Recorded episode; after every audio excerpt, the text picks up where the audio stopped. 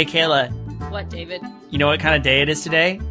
If you're gonna say brazzle, brazzle, brazzle, medaz- It's a razzle dazzle day.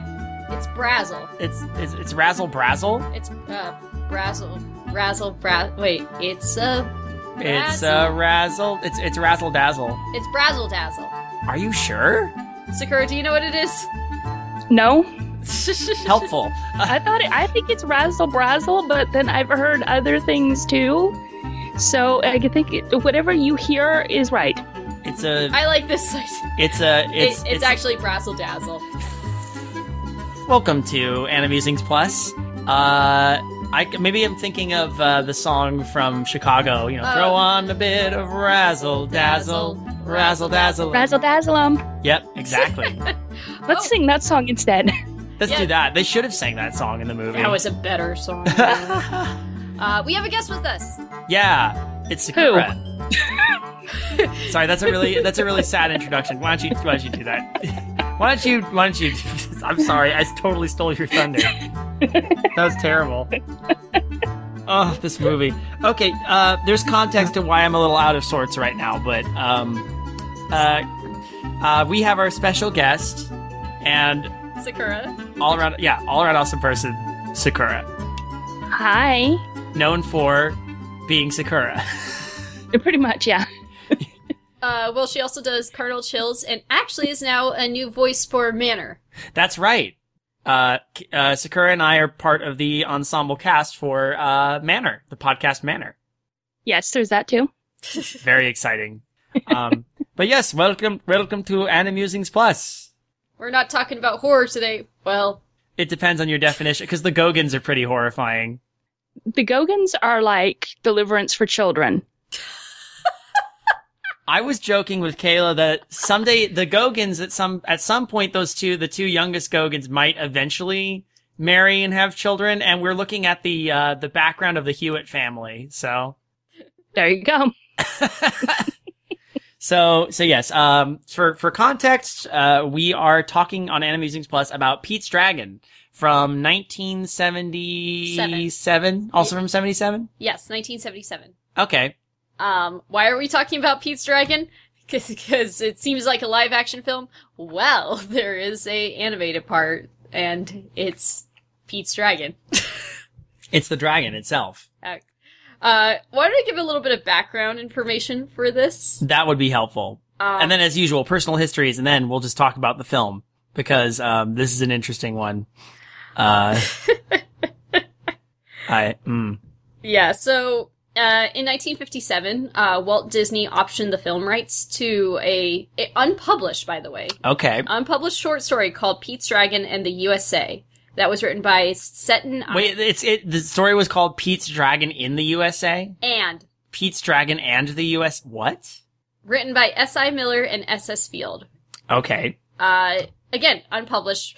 Probably was a, uh, in this, this is not uncommon. Um, uh, when I worked in the film industry, especially in development, there would be like scripts and stories that got passed around that were never published, but, um, they were being considered like, oh, here is an idea for a story. Here's a story that could be made into something. So, Mm-hmm. um, that that's not as surprising.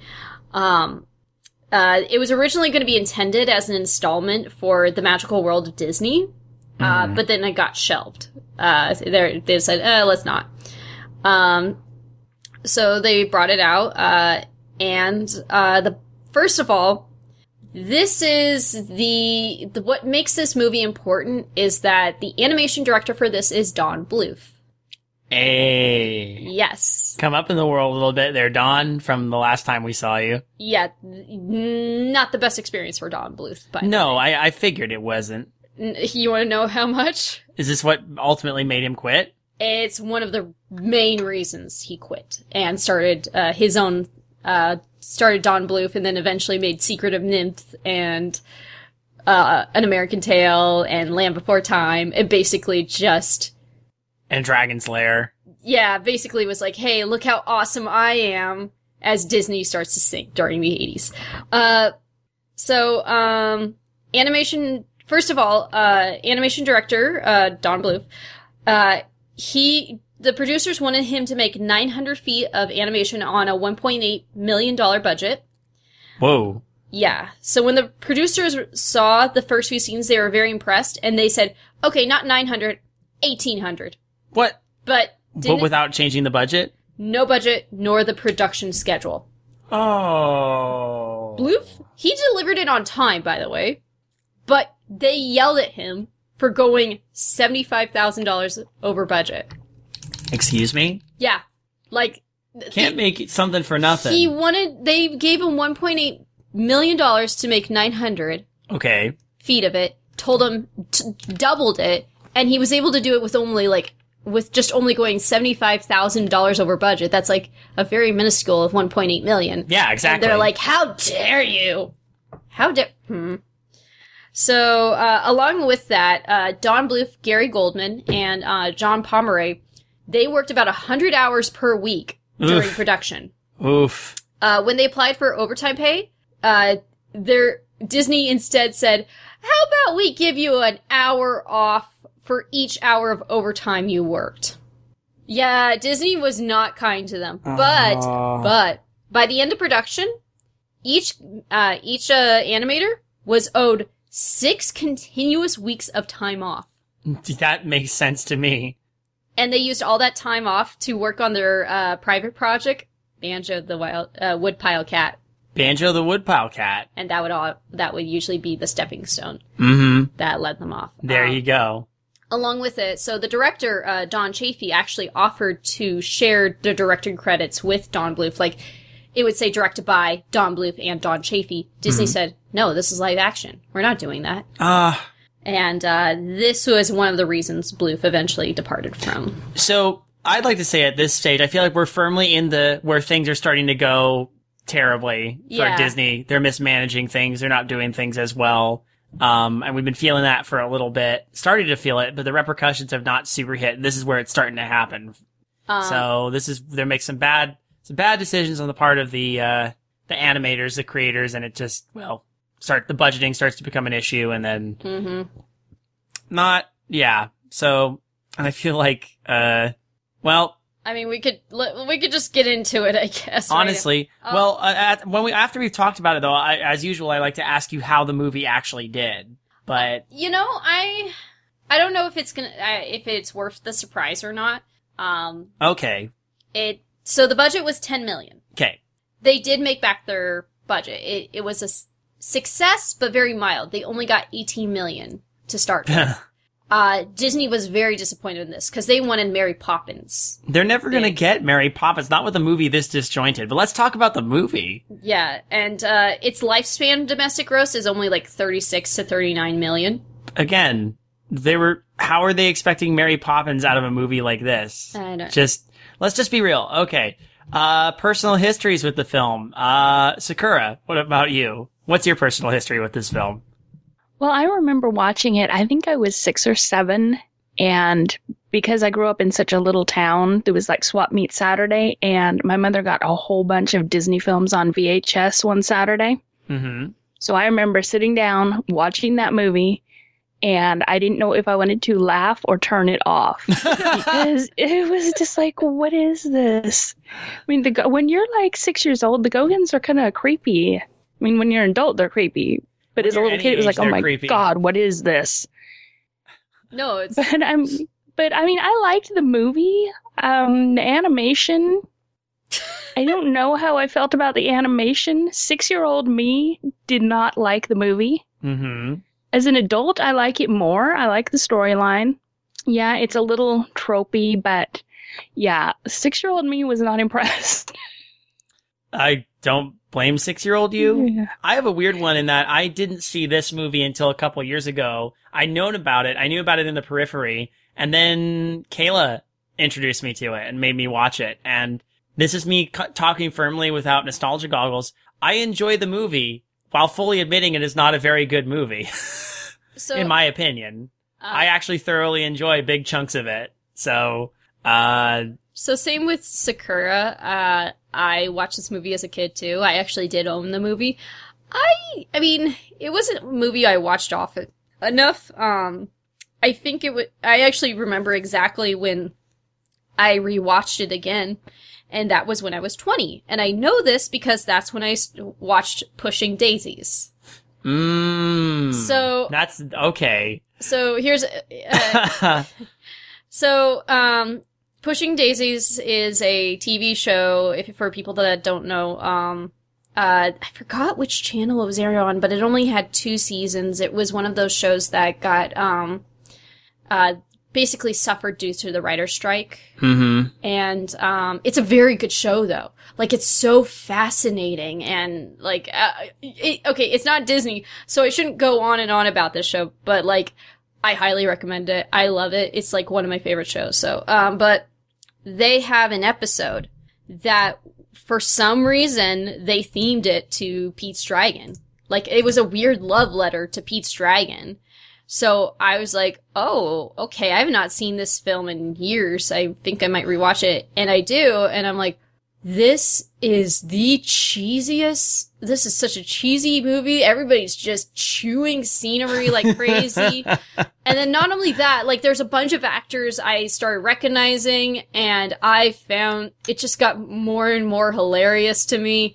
And I'm just like, this is like, this is not a good film, but it's an amazing watch by how silly it is.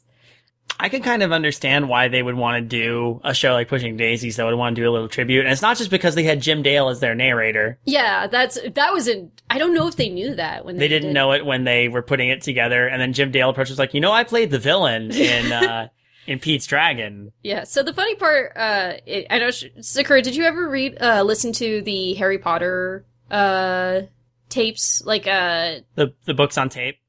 Uh, no, I did not. Okay, so. But I do have the book of Pete's Dragon.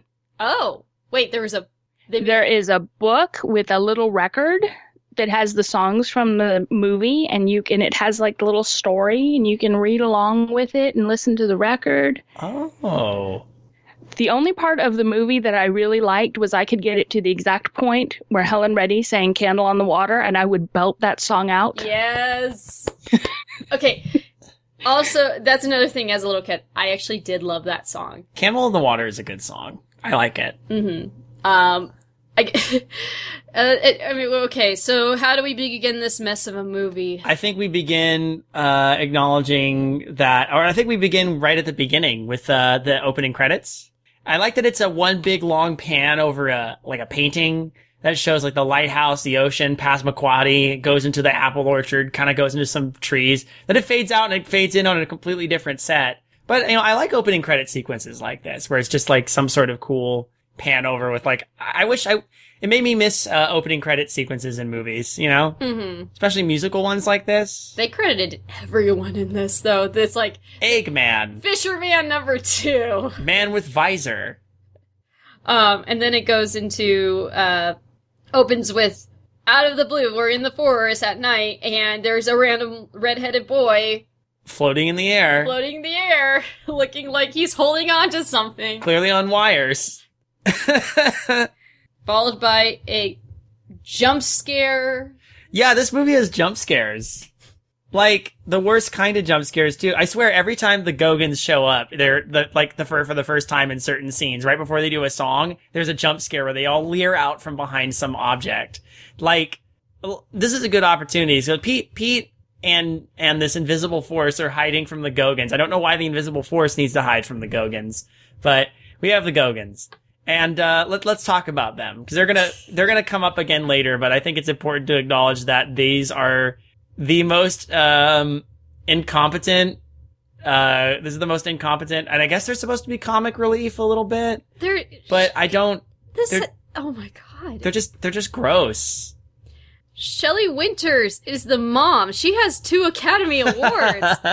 Jeff Conaway is one of the sons. He plays Kenickie in Grease. What is this? You cannot tell me someone didn't look at Deliverance in 72 and say, hey, this would be really great for a kid's movie. oh yeah, there is no doubt this was influenced by that. Because first off, this takes so uh, the time period it takes place in is Maine in the 1900s. Stephen King is somewhere going, Maine, Maine. Wow, maybe it is horror, horror related. maybe someone. yeah, according to Stephen King, everywhere in Maine is is haunted. So, But like, what are these rednecks doing in Maine? there's rednecks everywhere. What are these like really redneck people doing in? Are we talking like? Yeah, uh, that's kind of true. They they sing the happiest home in these hills. I'm like, which hills? yeah, it's Maine. Are- Are y'all from Kentucky? Are y'all from Appalachia? Like, what's going on here? But The river branched and they took the wrong one. yep, that's it. That's it. They're- Robert Frost and I took the road, or the river, away from West Virginia.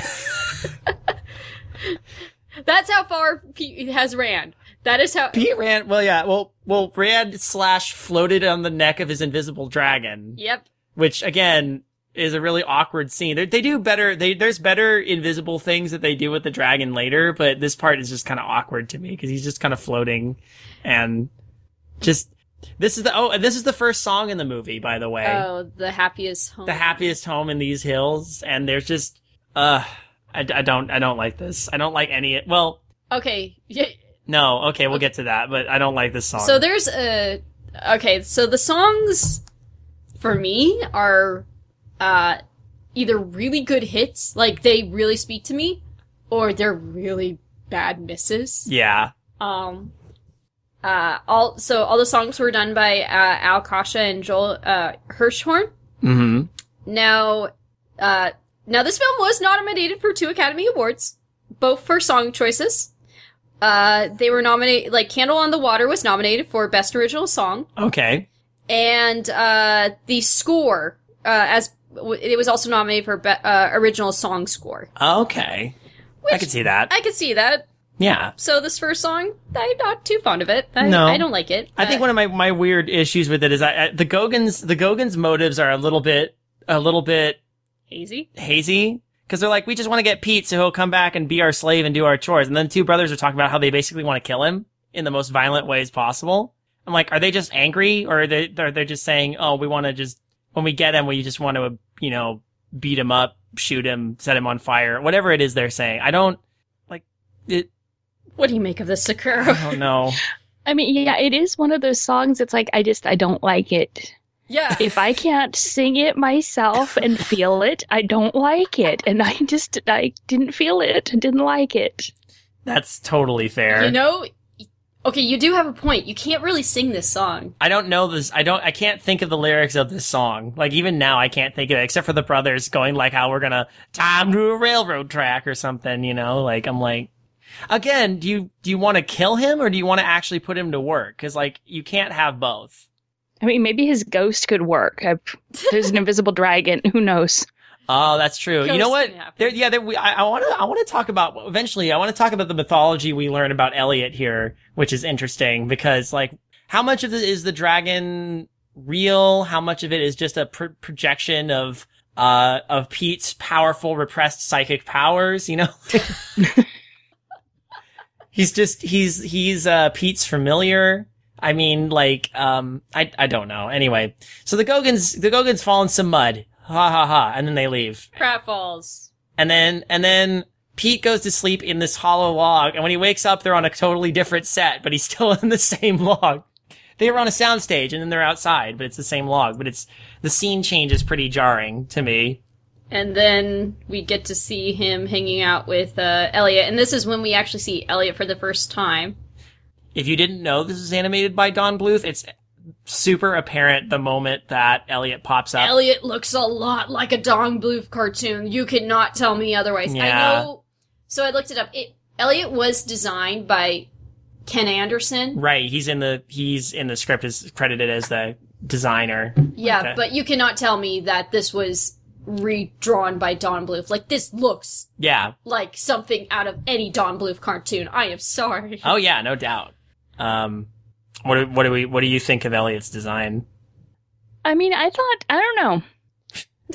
It's as an animated dragon, I liked it, but at the same time, it's a little too jarring with the live action scenery around him. Yeah. I It was almost like it felt like he was a little too flat. And again, I'm going to consider, you know, this was done in 1977, Mm-hmm. but it just, I don't know. It just felt like Elliot was on another plane of existence from the rest of the movie. Yeah, it, It, he doesn't always feel like he's in the same scene. Like he like when characters are Exactly. interact. Yeah, when characters are interacting with him, they seem it's a little off. Especially Pete. Like Pete will look past the area where he's supposed to be looking. like clearly Pete's not looking. and at it breaks Elliot. immersion a little bit. And it's funny because like we've seen them do this many times in previous films, combining live action and animation, and, and I feel like they were more spot on in the past. Like Mary Poppins, completely spot on. Like they, they look like you're interacting with those uh, with the penguins and the people around them. Like this looks like they're in that world. right. Why can't they do it here? And we know, well, because this is, again, this was a rough period for Disney. And we know that they'll get better because eventually we get Who Framed Roger Rabbit, and that takes everything before it and makes it look like a joke. So, Actually, fun fact. Uh, uh, uh, his. Uh, let me get the. Uh, Don Hahn, spelled H A H N. yes, Don Hahn. Uh, he actually was the assistant director to Don Bluth on this film. Mm-hmm. And because of his experience on this, he actually went on to go do work for Who Framed Roger Rabbit. Mm, Yeah, and- Right. If. oh, I can't wait to get to Who Framed Roger Rabbit. That's still going to be a long time coming. Uh, no, it's this year. Is it? Yeah. We get to talk about Who Framed Roger Rabbit this year? Yes. On another Animusings Plus? yes. Aw, yeah. All right. This is good news. Okay. Um, But I think, as far as the animation, if we had not started out with that scene of Elliot floating in the air on his invisible dragon, there would have been maybe more of the feeling like, is there really a dragon? And the animation then of Elliot being not in the scene with them might have not been as jarring. that's a good. You know what I mean? yeah, that's a good. That's actually a good point. It could have played more on the, you know, is Elliot there? Is this Elliot? Is this Pete's imagination? But we've already established that Elliot exists and this kid is riding on him, so why does he look like he's in another dimension from the rest of the film? There's some there's some weird issues I take just story wise in general with how El- Pete interacts with Elliot in general and how Elliot interacts with the rest of the world. Like there's some there's some logic things that I don't understand, but actually, um, funny enough, originally Elliot the Dragon, uh, he was not going to be seen at all in the film. He was going to be invisible throughout the whole time. really, It w- the animation um, department was like, please give him screen time, give us something to do.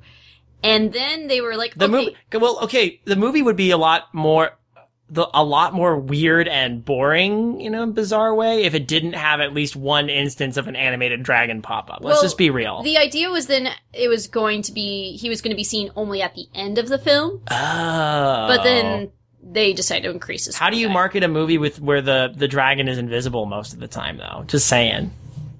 Without Yeah, that would be kind of hard. yeah.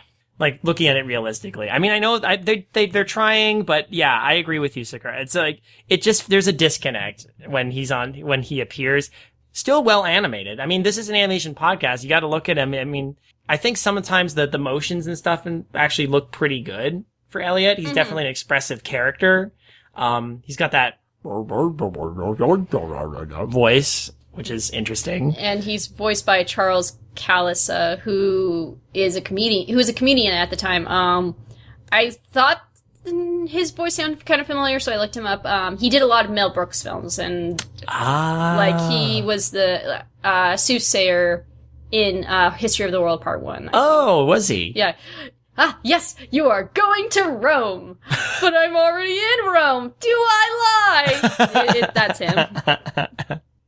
Fantastic. So So he he they eat some apples together. Elliot roasts an apple, and then we get the second song in the movie, which is uh a weird love song. between a dragon and an imaginary dragon and a boy. I love you too. yeah. Also, not the most memorable song. Let's be real, in my opinion.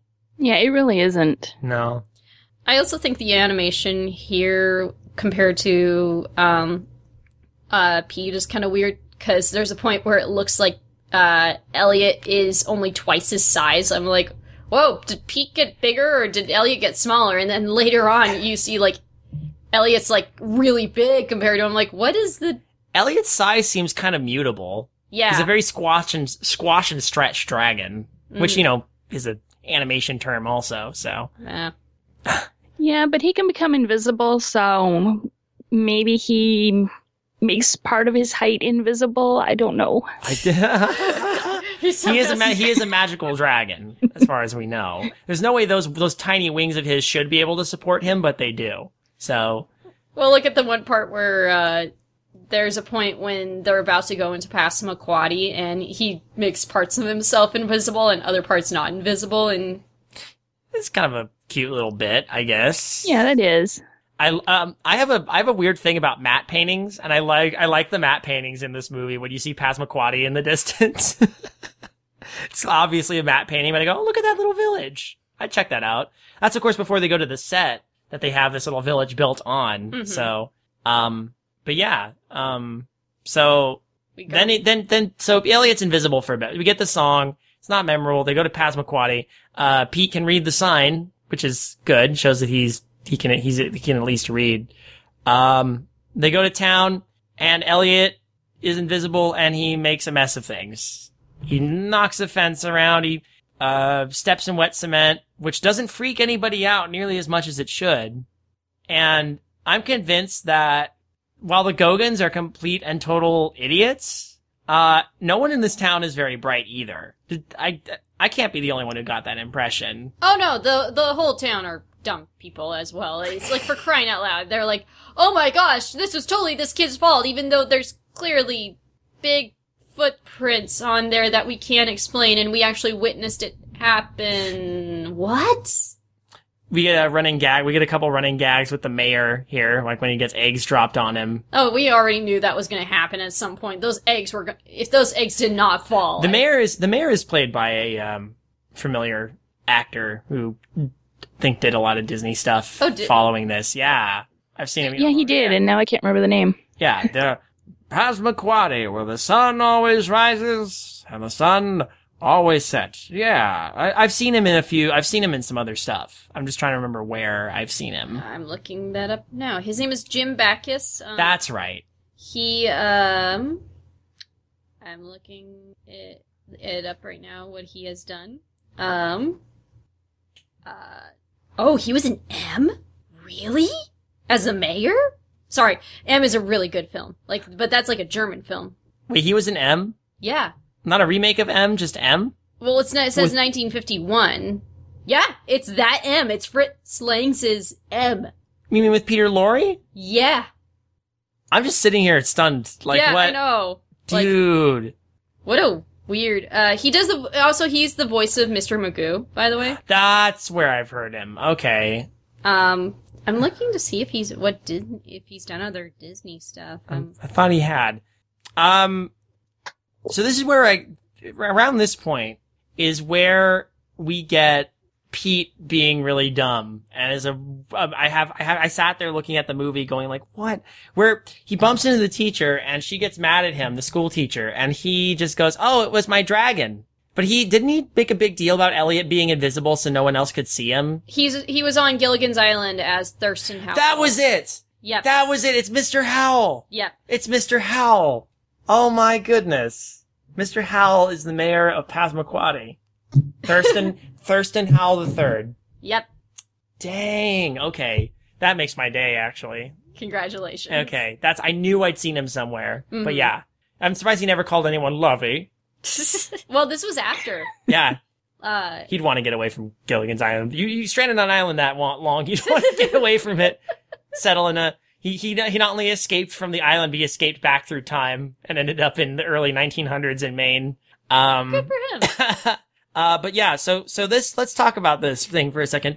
Why is, why is Pete behaving in such a, th- this doesn't make any sense to me. It was my dragon, he did it, but didn't you tell the dragon to just, to hide and like, Be invisible. be invisible, and then all of a sudden you're to make you know, you know so he keeps a low profile, and then you start telling people about the dragon. I'm not sure if there was like a, a break in the script or something like where they originally again you you you saying they originally wanted to be invisible until the end makes a lot of sense, but then suddenly we see him and we we tell and he tells him to be invisible. I feel like this is a leftover from like no one else can see the dragon but Elliot, you know, or not Mhm. Elliot, but Pete. Sorry, I get it mixed up. Uh, so in that sense, it would have made more sense. But since he, since, since, uh, Elliot can become visible or invisible at will, and Pete told him not to be visible. But then Pete is breaking his own profile and then looking like a liar. Like, why? Yeah, it doesn't make sense because I mean, at that point, he could have just said, "Hey, Elliot, make yourself visible." Problem solved. There you go. But he doesn't. And also, why would he immediately his cover story immediately be like, "Oh, let me tell you about this dragon," when he didn't want anybody to see the dragon? It's really it, it, it the idea. I think they wanted to keep that whole idea of like we're not sure if he's sane or not, but you can't exactly do that when you've seen this dragon can turn invisible, invisible whenever he wants. So, uh, yeah, this is troublesome. But the best part comes when a drunk Mickey Rooney comes out of the bar. and it's, by the way, by the way, this was over the course of a night, and then they wake up in the morning, and this, so it's probably like what, and he, oh It's yeah, It's he's it- he's run into like it's the like school is going on or school has just started too, so it's got to be like at least nine o'clock in the morning. So Mickey Rooney is like uh, drunk as a skunk at nine o'clock in the morning. Lampie is drunk all the time. His name is Lampie too. Like what? um, and he uh he he's the first person to see uh Elliot after Pete scolds him for getting in like you you you got us in trouble, and I just keep it to myself. You brought this on yourself, Pete. hmm You did this. This is all your fault. But let's be honest, Mickey Rooney going like, "Hey, your your friend's a little green." I think he's like dragon, dragon, and just freaks out. It's like, oh yes, more Mickey Rooney. Mmm, this is good. I think Mickey Rooney's one of the best parts of this movie. Let's be real. There's a bunch of other parts that are really good, but I, I love Mickey Rooney in this. Um, I, I have this weird favorite moment right before the next song where he he runs into the the bar and the first and just the look on his face and the first thing he just, he just goes ah. He has this scream with this horror face, slams the door, and then just starts muttering to people. For some reason, it's um, that And moment he- where he's he frozen in the doorway like, going, ah! And then he runs over to the bar, grabs a drink, and downs it. There's a lot of people in that bar in the morning. I find it interesting that, first of all, uh, this character is clearly an alcoholic, and this is like something that is a, dr- like shown throughout the film. Like his alcoholism d- does cause him s- uh, some issues, Pat- but but the funny part is, it's like it's never really shown as like a like there's never like a redeeming thing about it. It's not really like because alcoholism is funny Even in though- the 70s. Although it's kind of funny that both, uh, and I looked it up, uh, or this was brought up, um, that both Helen Reddy and Mickey Rooney, as well as um, one of the songwriters, all three had alcoholic fathers. and this is, yeah, okay. jeez. But yeah, he he he get he gets in there, and I just I just have I have a theory that everybody in Passamaquoddy part of the reason they're all so uh, bizarre is because they all drink at the tavern at like nine in the morning. Like who? Everybody. that the- tavern is full of people That tavern is packed at nine o'clock in the morning. on a weekday because kids are going to school. What is this town? Who are these people? I'm sorry, this movie is baffling, and I still really enjoy a good chunk of it, but it's so baffling. It's like when when do you people work? Isn't this supposed to be a fishing village? Do Don't- do you ever get on the boat? Had the the fish shortage hadn't been established yet either, right? No, it hasn't. Yeah, there's a subplot about a fish shortage that comes in later, right? So, Yes. Okay. Like midway through the film. How do they afford? Yeah, Sakura, you bring up a good point. How do they afford the alcohol if they're not working And- in the afternoon? How did they know there was a fish shortage if they spent all day in the bar? I guess they really needed people in the bar in the morning, so that way Mickey Rooney could have his a dragon, a dragon. I swear, I saw a dragon. Which I- is I like I like this. I genuinely like this song. But this starts the tradition in my mind of the worst context for having great big huge musical numbers. Some other musicals I think set up their their musical numbers like dance numbers better. Look at Mary Poppins. Look at the setup for Step in Time.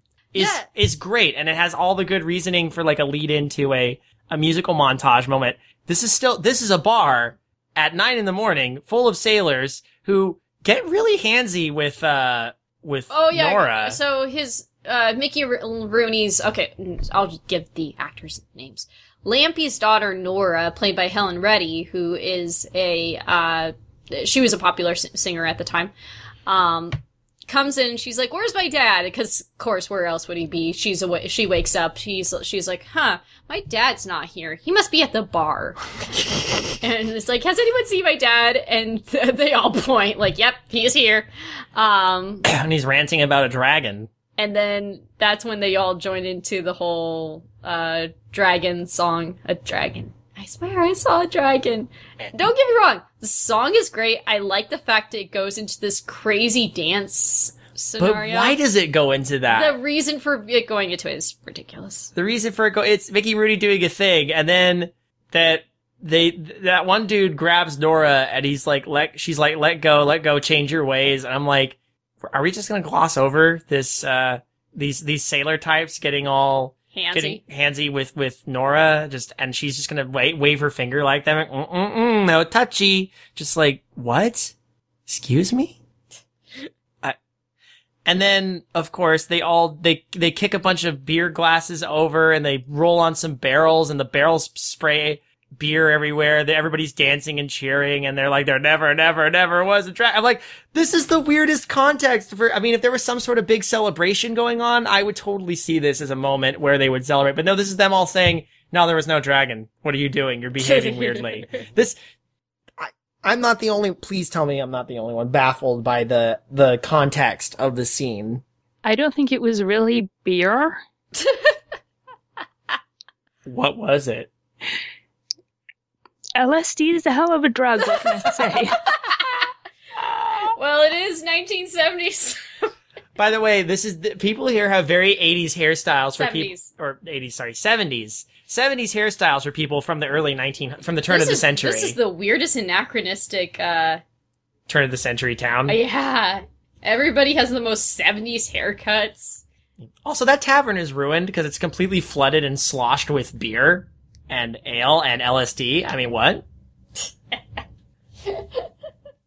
the other strange thing is we immediately cut to the next scene and it's, uh, it's, um, oh gosh, it's, it's Lampie and, uh, Nora coming back from the bar Oh yeah, in the evening. So they were at the bar for like nine hours dancing on barrels singing there never, never, never was a dragon.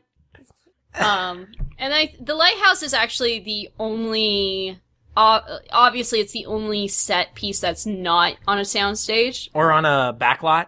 nope uh and that lighthouse is awesome. It's, Oh. it's so good. so they actually built that lighthouse by the way um Yes, I've been to where it was built. oh in los osos Yes. oh my gosh so you know about this uh There's a beautiful stretch of coastline. Owned by PG&E. Oh, really? Yeah. Yeah, PG&E owns it and to go there you have to ironically sign a waiver that you won't sign PG&E if you suffer any injury or damages. if I suffer injury or damages, I'm gonna presume it's because I was a dumb, a dumb person and like jumped off a cliff or something. Uh, funny enough, they were actually planning to move that lighthouse to Disneyland and have it be like a set piece at Disneyland, but um, it did deteriorate quite a bit because that's what happens when you have a not so stable set piece by the ocean for uh, days at a time. It collapses. A lighthouse. A lighthouse. I swear I saw a lighthouse. yeah, it, it deteriorated beyond repair, so they couldn't move it. Aw, it's a really good lighthouse. Yeah, it- built to scale and everything. And ironically, there is another lighthouse very similar in Point Bonita that had already been decommissioned when this film was filmed. Mhm. So it's like, why didn't you just go and ask the Park Service and say, hey, can we use this one? Was it? No, Did they have? To, do you think it's because they had to do big helicopter shots of the landscape? Because at the end of the movie, well, they. they, they still had to get permission though, because yeah, they had to get permission to use it Okay. because the lens was so big. Hmm. Like the, there's honestly yeah they just built this whole set um but still had to pay like because it was so big like you could see it for miles you they still had to pay all these fees Oh, and like what? get permission from like the uh, uh i'm trying to The Coast Guard. thank you coast guard and it's like they could if they were gonna just do that they could have saved money and used uh the other lighthouse But it's like they could have gone. I mean, there's a lighthouse in San Luis Obispo County, not far from where they built this one. It's like, dudes, You could have saved so much money. But they actually, yeah, they could have allowed them to do like the whitewashing scenes and all that. Do you think they people would have recognized the lighthouse though, or would that? I'm not even sure why they Uh, would build a lighthouse in lieu of like. it wouldn't have mattered? Uh, Yeah, I don't think it would have. Wait, uh, well, I mean, when was when was the lighthouse uh, built? The one you're you're talking about, S- Sakura? Like, Uh, the one in Point Bonita was built in, I believe, the 1860s.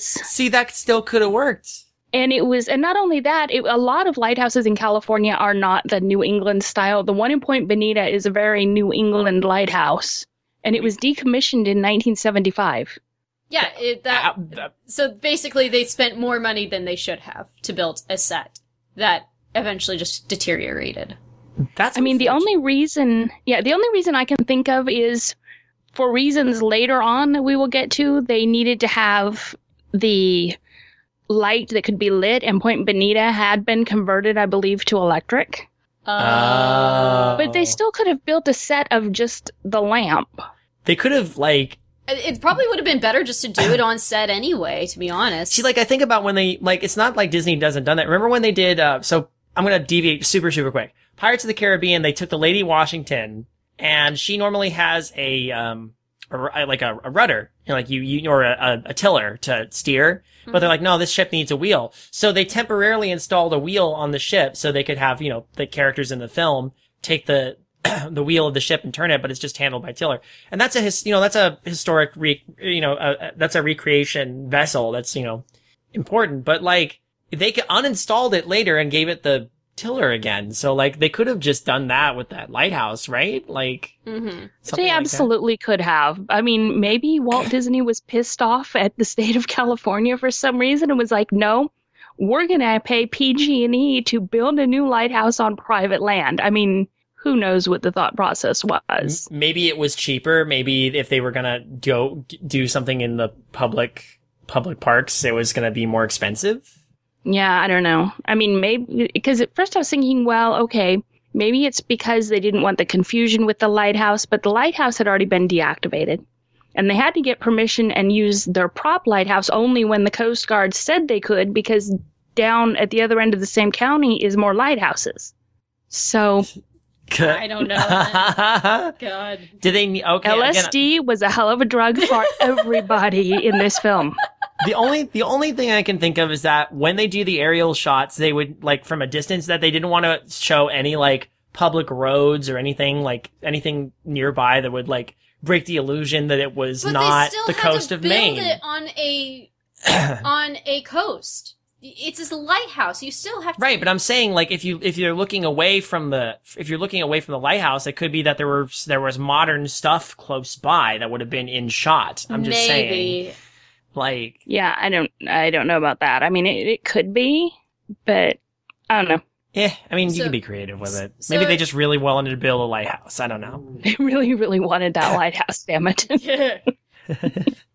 and maybe their thinking all along was, okay, when we're done with it, we'll take it to Disneyland and it'll be a prop. And maybe that was their thinking all along. That's you know that's fair rationale. I'm not sure where where do you think they would have installed it in Disneyland though? Because there's not like a, a New England port themed area in Disneyland. well, you mentioned there was going to be a Discovery Bay. There were talks about a Discovery Bay for a bit. That was a, what kind of where Star Wars Land is going in now. Uh, there were originally plans to put in sort of a San Francisco kind of steampunk-ish Jules Verne inspired area that was going to be connected to Frontierland. You know where they might have put it? I think somewhere between Adventureland and um um uh, like kind of probably near where uh, Mark Twain is. Yeah, they could have put it near where the Columbia docks, like near Fowler's Harbor. That's what I'm thinking. Yeah. That's the only place I could think of. Okay.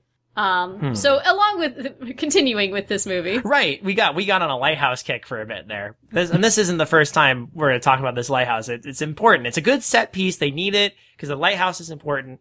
The other important set set piece in this movie that's not really a set piece, but I guess a location is the sea cave under the lighthouse where uh, Pete and uh, Elliot are like taking refuge. And uh, I can't remember how Nora kind of found out that there was something going on down was there. didn't they have a fire started or something? Was No, one? maybe she saw. I think she might have seen Pete going along the beach at night.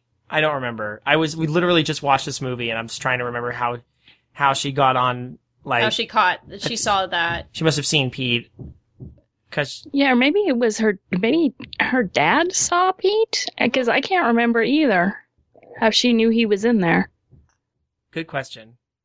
Okay, everybody, let's rewatch the movie. Okay, we'll be back in a sec. Uh, no, but regardless, Nora gets down there. Uh, Pete and uh, Elliot are having a are having a domestic dispute because uh, Elliot wants to play tic tac toe, but Pete's mad at him for like mucking about. When again, Pete's own fault. Elliot is a little bit blameless here. hmm Well, no, because Oh, then why, Elliot why- was- Why would Elliot be like, "Hey, I'm gonna just mess stuff up"? Like, there's a point when because remember, like, Oh Pete- yeah, like for example, Pete meets the school lady, a school teacher. School teachers kind of be mean, but Right. he puts her like petticoat on a nail. Is it just me, or is Elliot more of a prankster when he's invisible? Like, does he just become a meat? Like, is that like the thing? Like, when, you know, like when Frodo puts on the ring, he gets eviled. he gets a little more evil. So when Elliot turns invis- invisible, he becomes a little bit more of a, of a mean prankster. He just doesn't care who he messes up. Invisibility I will do that to you. Look at Claude Rains. I mean, if you're invisible, you're not going to care. So You just you just stop. He, it's like I'm invisible. Who? Do, what, what do I care? Nobody's Exactly. touch but uh, Nora sees him. She offers him clam chowder, which you can't say no to that because it's Maine clam chowder. I've had clam chowder in New England. It is amazing. I'm jealous of you because I've never been to New England. So. We will go one day. We have to, because the two best things there, besides, well, basically any fish, is the clam chowder and the fish and chips. I want to go back to New England so badly just for that. Okay then. Let's go. yep. Anyway, uh, um, so she makes some clam chowder and discovers he has bruises, and uh, Pete admits, uh, oh, Mr. Gogan, because uh, uh, he, he missed the bucket he while he was- milking the cow. Yeah, he- he was milking a cow and it missed the bucket. And it's like, oh, Haha, child abuse. Hmm. uh, so she lets him stay there. And then they, uh, he eventually goes to sleep there and they sing, They they have a song about Elliot. It's not easy to find someone who cares. That's actually a pretty good song. Yeah. The the way the way Pete describes Elliot is pretty odd. He has the head, Head of, of a a camel, the neck, Neck of a crocodile. The neck of a crocodile? I would say it's more of a giraffe neck, but he's both a fish and a mammal. Because can, can he breathe underwater? Oh yeah, because you remember in the later on. Oh yeah, okay, never mind. So he is a fish and a mammal. Yeah, the, the very described very weirdly. Yeah, it kind of makes you wonder. It's like, Pete, have you actually seen your own dragon? I'm still of, of the theory that that uh, Pete Pete in Well, you know clearly- Pete, that that Elliot is bas- he- he- Elliot is basically a poltergeist. You know how poltergeists are summoned by kids usually in, in incredibly distressful situations. That's Yeah. usually the idea. Elliot is just the next level of that, and he was so mistreated by the Gogans, he spawned a dragon, Well, here's the and thing. its appearance and stuff changes based on his whims, and he can't control it. you know what? I'm with Sakura. He's like Anthony from uh, It's a Good Life. No, I'm with Sakura here. Maybe he hasn't seen his dragon. Have you noticed he never looks directly at Elliot? Ah, but then other people can actually see Elliot. Yeah. What if Pete's the only person who can't? That'd be hilarious. Or he sees Elliot, but as a vague, hazy outline or something. Uh, poor Pete has like uh has like some sort of disease where he can't. Oh really no. Um, Pete's just really, really nearsighted. LSD is one heck of a drug, man. It is the seventies. Um, so, um, so yeah, he, he, he falls asleep in like two seconds after the song ends. And by the way, um, Oh yeah. I will, I will say, um, Nora, Nora's a good, Nora's a good character. Oh, we, we find out about Paul. Yeah. We find out about Paul, her, her boyfriend, who went to sea a year ago and never came back. And he's got the most 70s mustache imaginable. That is one glorious mustache, I'm not gonna lie. Oh man. so sad. and and then his Pete's haircut and Nora's hair and just the way people like it, it's seventies. It's supposed to be turn of the century, but everybody looks so gosh darn seventies. It's okay. Anyway, um, we don't get "Candle on the Water" right after this song, do we? No. That comes later, No. right? That comes later. What happens Yeah. after this? I'm trying to remember what happens after this. Oh, no! I know what it is! It's Doc Terminus. Yes. We get introduced to Doc Terminus and Hoagy. Yes, it's the next day in Passamaquoddy. Yes. And then we are introduced to the two amazing villains. I like these guys. They're over the top. They're chewing scenery like no tomorrow. They're amazing. So this is Jim Dale and Red Button, Yes. and uh, they are the best part of the movie. Absolutely, they really the best are. part of the movie. When you when you when you got the uh, when you got a snake oil salesman and his uh, and his uh, Patsy rolling into town on a on a uh, Sail ship. a snake oil sail a, a sailing wagon. It's, it's they use an anchor to brace it, and they've got they've always carrying around one of those like like Skele- science science skeletons. They always have this skeleton on hand. It's always there, and it's funny because like re- like Hoagy's carrying it at some point. Like Sometimes he's checking its teeth. Like, Like- they they have this weird affection for the skeleton. like I'm surprised that skeleton does not have a name and it's not credited in this film. Um, J- Jim Dale and Red Button seem to be having the, the best time with this, and this is this is why I love the movie. This is the parts I do love. Everything with them is it's just so much fun to watch them. Yeah, they do. The song they have here is um Him mispronouncing Passamaquoddy a lot. I don't even know what the song is called. I think it's just called Passamaquoddy. it's it's okay. This is actually one of the songs that I'm more Midland about. Mm. And the reason why is I feel like it's less of a song and more of a like a way to show what they do. That they're snake oil salesmen. Yeah, That's what they do. and it's just a conversation back and forth, back and forth. I feel like this is kind of like a weird predecessor to that Belle, like because that's a uh, both songs have that sort of random townsperson talking about thing Uh over. it- It's very conversational, right? As a song, It is. Um, they have that whole thing about the guy whose hair turned. They, this is they, they established this isn't the first time they passed through this town and sold stuff because you have even at the very beginning you have the guy on the roof of the building with a with a spyglass going, "It's Doc Terminus," and everyone goes, "Oh, no, oh no, it's Doc Terminus," and they all kind of freak out a little bit. like, they not all this guy stare again. at him like like we are going to destroy you but they totally believe him after he says he brought back uh, potions from paris france Why is it that France is what sells them? oh no I'm looking something up because now I'm I'm baffled, thinking to myself, no, not Pete's dragon name. What the heck? Uh, what are you looking up I want to look at the order of things and remind myself: did did candle candle in the water came after this, right? click I'm looking. Hold on. I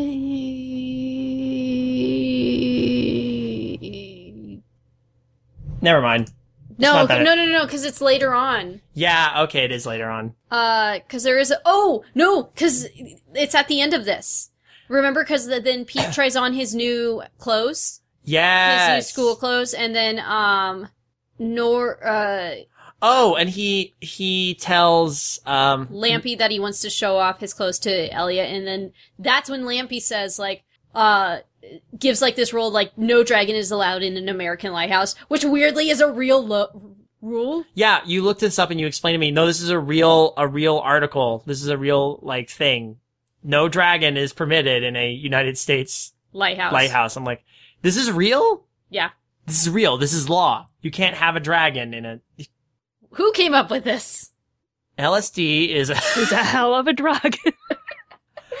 um, but before, I'm sorry, uh, before, we- let's, let's go back real quick. Um, uh, Doc, Doc Terminus. Okay, some stuff happens. Doc Terminus is there and they're trying to sell stuff. And I guess, I guess there's not a ton to talk about that with them yet because they get, they get better as they go along, right? Like, this is good. They're fun. But then we get the scene you just described.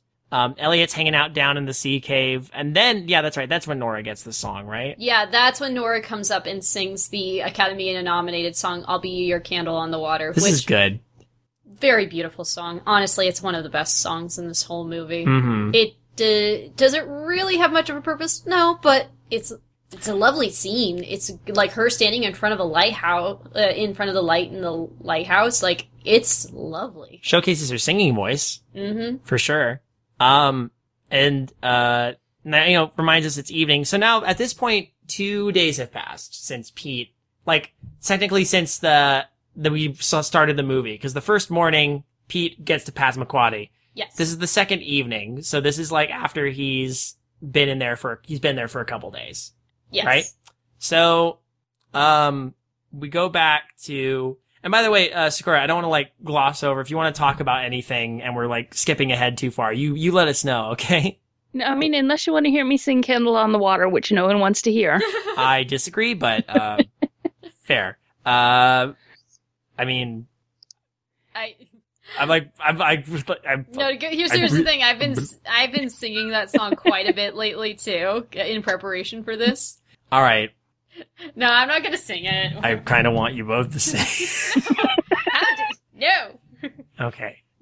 Fine. Uh let's let's go to the tavern. Back to the same tavern where Doc Terminus and Hoagy are hanging out and being like, "Man, we're gonna we have to find a way to make enough money to, to get horses because we had to sell, we had to lose the horses or sell the horses." And then uh Lampie's there. Lampie comes in. He's drunk. He's drunk again and he's talking about how he saw a dragon and no one believes him. We we're back around to the dragon thing even though it's been a couple days. I thought that that whole experience had been kind of sobering for him, but and he hasn't seen Elliot a second time since then, since here. No, No, he's still going back to that.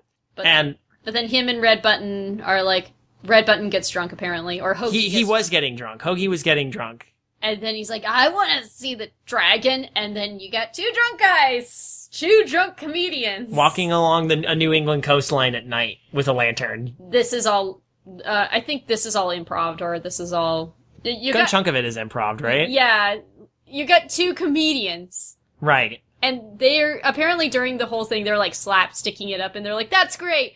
But we can't really hear you, and there's a lot of you guys doing pratfalls and stuff. We gotta restart it all over. again." Aw, well, they probably just took what the bit they liked the best, honestly. hmm But yeah, i again, two comedians. They do have good chemistry together, They weirdly, weirdly enough. do. You, these two characters that barely interact, now they interact a lot, and it's great. hmm Doc Terminus is not going with them, but they're the ones who go to the cave and find Elliot, and they actually see Elliot full, uh, his his full self. But they're talking about this the dragon in such scary terms that it scares Elliot, and now he's nervous. Yeah. So he, th- this is a slapstick scene. It's fun. He- It's all right. He gives uh, Hoagy gives him a belt, aka uh, a pull from his His hip Sit. flask. his hip flask. Yay! Get the dragon drunk. Maybe it'll start seeing pink elephants. It happened with Dumbo. Um. no, uh, I wasn't going to admit it earlier, but before we watched this, or uh, uh, this the same day we're recording this, and the same day we finished watching Pete's Dragon, we also went and saw Dumbo, uh, the new The one, the live one. action one, and uh, um, I, I think it's on the wrong side of okay, in that it leans less from it's a fine movie to more toward I'd rather not watch it again. Um, we'll talk about that. We'll tell. We'll, we'll give you some news about that a little later. Um, but now, but now Hoagy's seen him. Uh, Lampie's seen the dragon a second time, and Elliot is well. Elliot is, has had alcohol and breathed fire, so they both take off in their respective directions. Um, and then, uh, next morning is no, but but but What? wait, doesn't Oh wait, No, yeah, 'cause- he- 'cause then- 'cause Hoagy then runs back Hoagy to, runs back to to Doc Terminus, and then tells him like, no, there really is a dragon. And He's like, I hate you when you're drunk. drunk. Now I hate you when you're I'm not sober." drunk. He sobered me up. Well, I hate you when you're sober. You know, just, mm. I feel like there's, I feel like we're like glossing over stuff, and I'm like, you normally we're, we're so in depth with these. This is Santa Musings Plus. We can do what we want. We can say whatever the heck we want in Sand Musings. Yeah. Um. What Plus- happened? I think I think it kind of shows though how forgettable a lot of the movie is Yeah. You know? because you don't have those like markers that stand out where it's like and then this happened and then this happened it's just like and then they went to the cave and they saw the dragon again and then they ran back and um and then some stuff happened This and it didn't interest me apparently it's, it's a little vignette esque. I want to say. it is like speaking of speaking of which. Oh, go, This go ahead. doesn't have much of a story, does it? Not really. Things are just kind of cruising at this point. Uh, we get, actually we get the next song because they, here's another weird thing about this. So this is where we learn about the fish shortage. Cause it's the third day and, um, Nora has to is forcing him to go to school. And then a bunch of people at the fish dock are like, that kid is the reason we have no fish because he's always talking about his dragon. I'm like, what? That makes no goddamn sense, but okay. LSD. LSD. There's uh, that's what's that's where the fish the, the fish have all been driven away by. The- all, LSD. all the all of the sailors are doing LSD. Yep. So And Elliot Elliot hasn't sent uh or no uh, Elliot hasn't been sent to go find Paul yet. That comes later no, Yeah. not yet. because he asks uh Pete asks him to do that at one point. But then like everybody's yelling that you know all these sailors are like, okay, clearly he's bad luck. We need to get this kid is we're not having a good catch and we're gonna blame this kid because he's been causing so much trouble. And then like then Nora takes that as an as a perfect excuse to do yet another song, which There- is there's room for everyone in this world. Again, lovely song because I like it's being Helen Reddy has an amazing voice. isn't she Australian? Yes, she is. She just she her accent is pretty good. Like I think that she does a pretty good American accent. There's She only slips like a couple times. There was one actually caught. There was a point when I was listening, and she slipped once, and I can't remember where.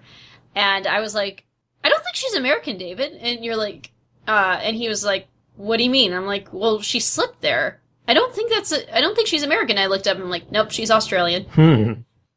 Um, we did this this this part, guys. This is another one with context that I think is. weird. I mean, it's a little better. It goes on for a while though. Yeah, Lots of the school kids, and it's just like here's some some fishermen yelling at this kid, prompted me to sing this song about everybody has can have space in this world or there's room for everyone, and then they and then they play a lot in a playground, and there's a big. Um, I do like that there's a big ship's mast in the middle of the town that this town playground that the kids can just climb freely. I'm like, ah, 1900. What a time to be alive. No one cared that their kids climbed this potentially dangerous ship mast and could fall off and break their heads on the ground. It's, it's wonderful. I didn't. Get, I mean, a lot of us didn't have that even in the early '90s. Shh. That's what they want us. That's, that's what they, that's what we, I, we know, but we can't let them know. We can't let, I don't know. Anyway, I, We did have that. That's true. Local park where I grew up. Um, um, then school happens. This is just, this really is. You, I think you, you hit it right on the head, Sakura. This happens. Then this happens. Then this happens. That's why this movie is no Mary Poppins. Mary Poppins has kind of a cause and effect thing going on, you know? This, this movie, it just the things just happen. Yep. Like the Pete goes to school and the teacher's like, "Oh, it's you again." And and there's a great little like exchange between the teacher and Nora and there is like malice there. And yeah. uh, Nora's lying through her teeth about uh, Pete losing his school records and uh, Yeah, the school burned down, and the flames from the school caught the records department on fire. So there's no birth certificate. when really check chances are he's never been to school a day in his life and Yet he knows that 9 times 9 is 81. And uh well, I don't know where you picked this stuff up because I feel like the Gogans don't have I feel like the Gogans don't know how to read. my my question is what was his life before this i'm assuming It was being kicked around by the Gogans, right? well no okay he, He was an orphan no, before that. but like was he at an orphanage like where did this knowledge come from He was bought. They did- make it clear that he was bought for fifty dollars plus fifty cents. yeah so Maybe the orphanage had a teacher. like really i Maybe. because the kid knows how to read too because he read passamaquoddy Yeah. So I'm assuming, yeah, the orphanage had a teacher, so he must have learned something from the from I guess whatever orphanage that Gogans adopted him from. Uh-huh. It wasn't a good. It's like apparently the orphanage was great in the fact that they had a good teacher, but they were terrible in that they'll let anyone take a kid. Yeah. So a bunch of like a, bunch of like Appalachian hicks roll in, and they're just like, "We want to buy this kid," and they they look like they've been living in a in a uh, in a gutter for like their entire lives, Didn't they like? and they make- probably or and that they've never had a bath ever. So just. You won two Academy Awards, Shelley Winters. What are you doing in this movie? Uh, um, what was? Oh yeah, so so so Pete. Yeah, I meant that I missed Spence. I bet Pete miss, missed the orphanage in that sense. Do you think he? Only, but how, when did he? That begs the question: When did he acquire Elliott? Yeah, I don't think that's ever established. no, it's just that he came to him basically. Uh huh. So I'm assuming when it was during the his time with the Gogans. Yeah, because there's a thing of there's a plot point about Elliott. It comes up at the end, but we'll we'll get to that.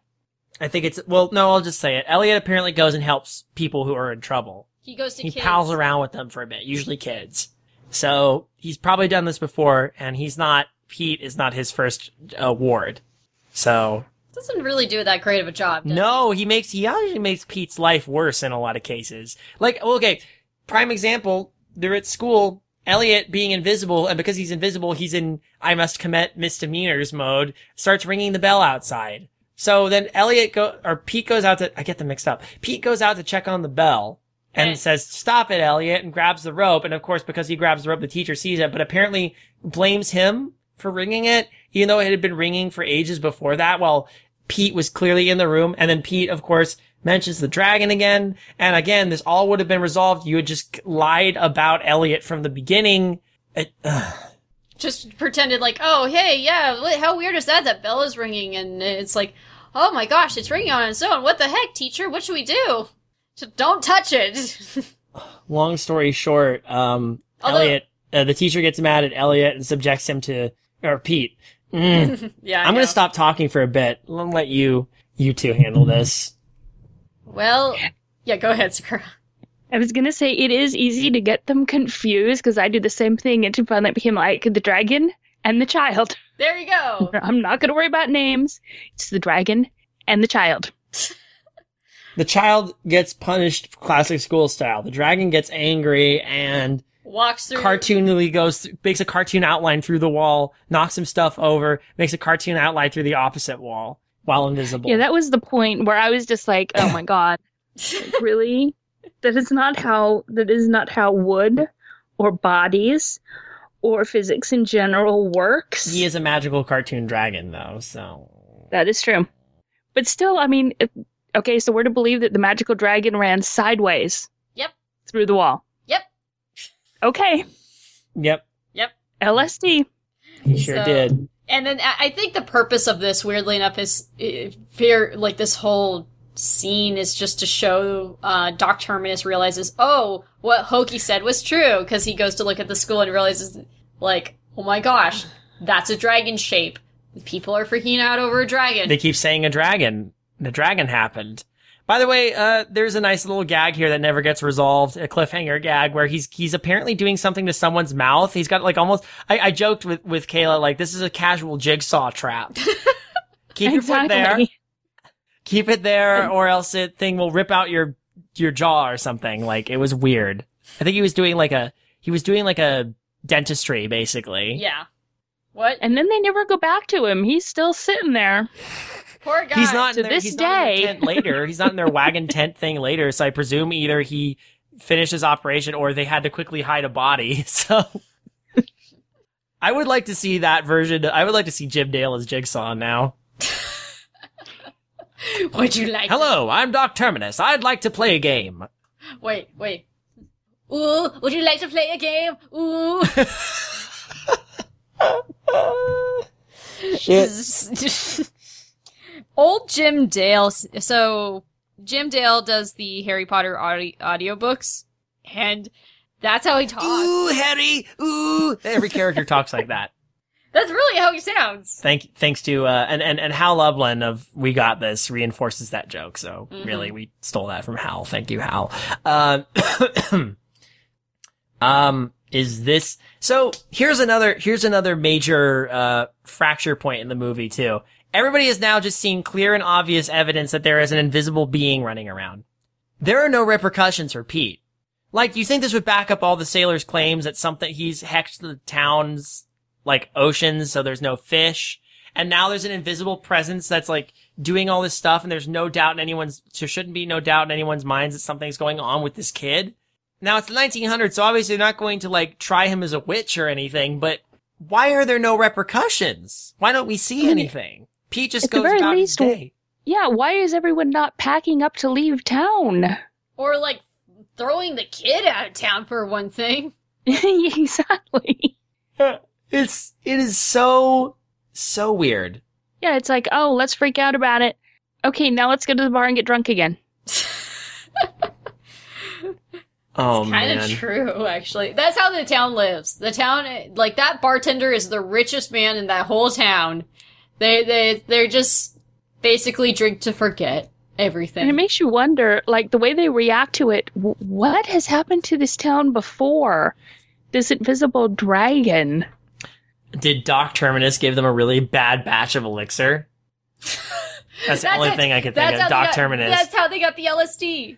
And, and hey, it had to be invented by someone. Doc Terminus, man. I'll he the the prequel to this. There we get the the the the the the, uh, the beautiful song in the movie is Doc Terminus opening a little opening a little uh you know cor- opening a little test tube and putting it in the well and going I'll put LSD in the water.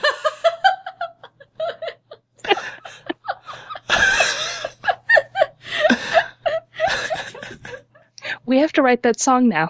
Yes. yeah, I, please please do. Oh my god, this is this is a great idea. Um, well, we'll we'll we'll get on that. But um, um, actually, this comes to one of my favorite. I probably my favorite song in the whole movie, which is "Every Little Piece." yes, so they It's not like the best written song or anything like that, but It's the best performed song and one yeah. of the best performed songs because this is one of those situations where the musical moment actually makes sense in context. yes, Um, they're just alone in their carnival wagon or in their, their apothecary wagon and Doc Terminus has dug up a book about dragons that has a bunch of, you know, a bunch of the alchemical uses for different parts of dragons. Now I imagine this is just a book he had in his collection that he didn't think about until he realized dragons are real. yeah, But this goes to show that dragons are real because someone wrote this book. and that they had like apparently a dragon industry at some. There was a apparently a thriving dragon industry. It's probably why they developed the ability to turn invisible. But yeah, That is very true.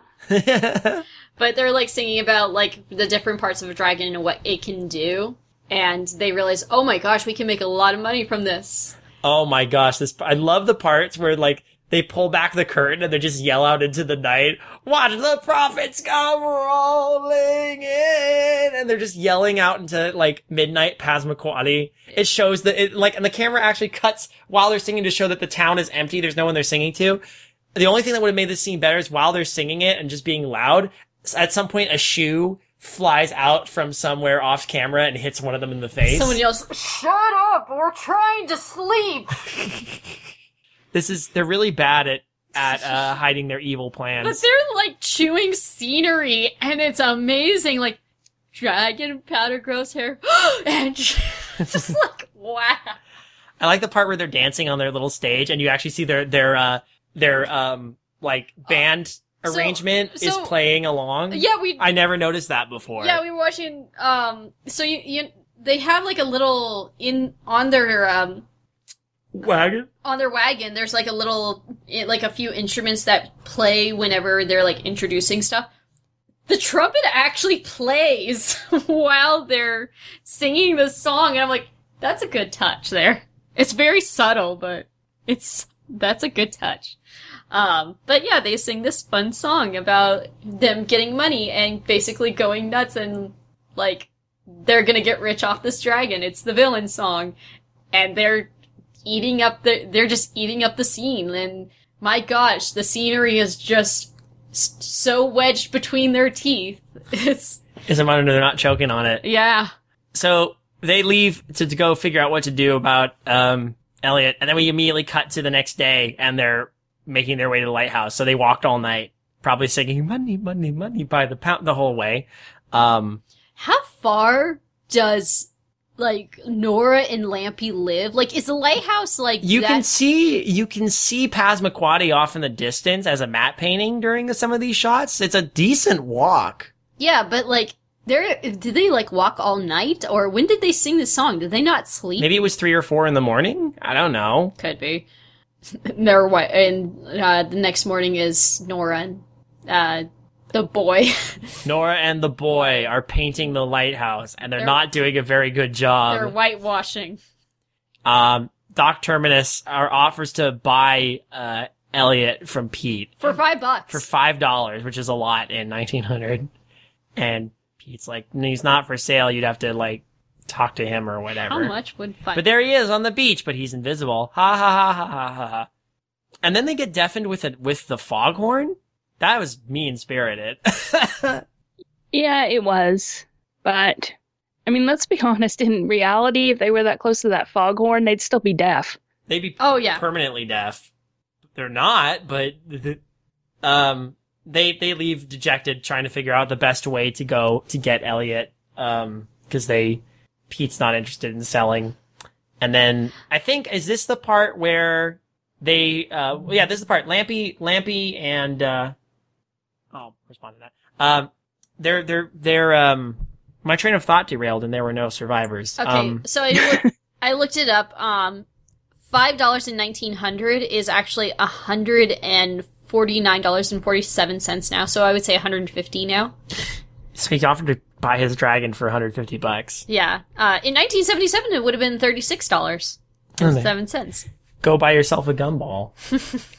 um, so yeah, they're like, we've we've been thinking about it. It's been a good three four days now. You can you can just live with us permanently.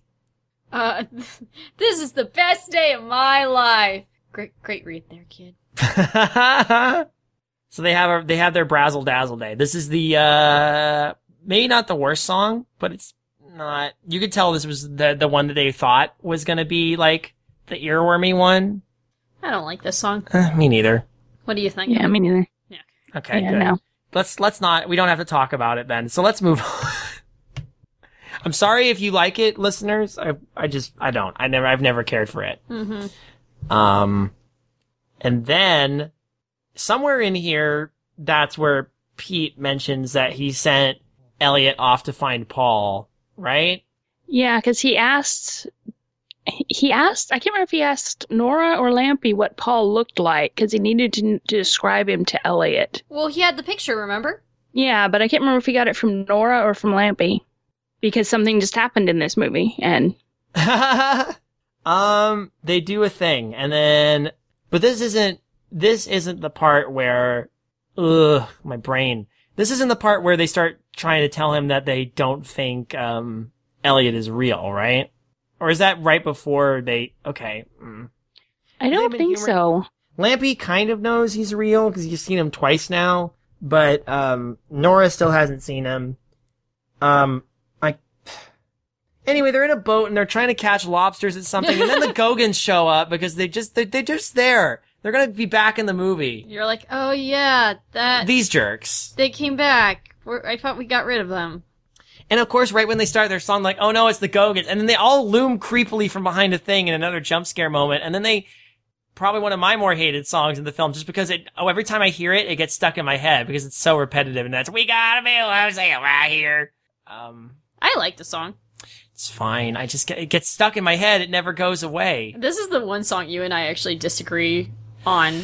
Uh, I know why you like it. You like it because there's that bit where, where Nora sings and that's fine. Where she talks about what, how if they try to take him, I think it's a good back and forth song. For Yeah. Me. And then I also like the fact that Nora, at one point, is because you were like saying it's like, oh, there's gonna be a uh, fist fight, or what did you say? Like, there should, there's gonna be, I, I hope there's a fist fight. I want there to be a fist fight. You're like, oh, there's gonna be a fist fight, and I said, I don't think it's a fist fight, because then Nora says, "Stay where you are, just one more move, and you'll get it between the eyes." I'm like, it's gonna be a gunfight.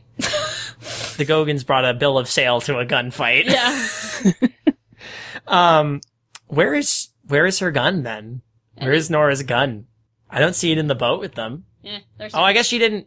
She wasn't anticipating these these these hicks showing up and being like. nope. And I like how they just flash this deed around like it's gonna make any difference. I mean, I guess they they do have a legal claim.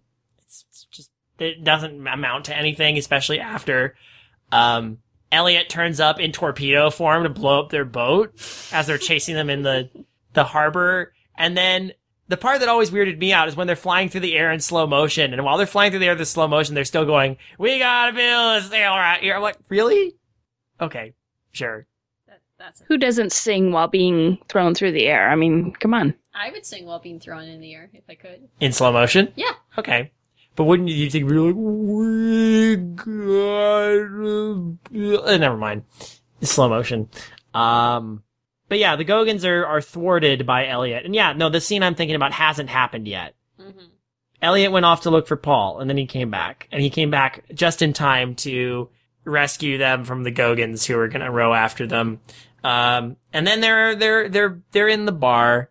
Yeah, again, it's and then this happened and this happened. They're This- in the bar, and Doc Terminus says, "Hey, I know you want to get the kid. Maybe you can help me out because I don't want the kid. I want his dragon. So we're gonna do this thing." And the Gogans agree to it, and some stuff happens. And again, all the stuff. I mean, I I, I don't want to. I don't want to. I want to stress the fact that I I love Jim Dale and I love Red Button in this movie, and I think they're hilarious. And every scene they're in is great. But I'm I'm starting to get tired of talking about this movie. yeah, I am too. Uh, it's just Sakura, what happens next?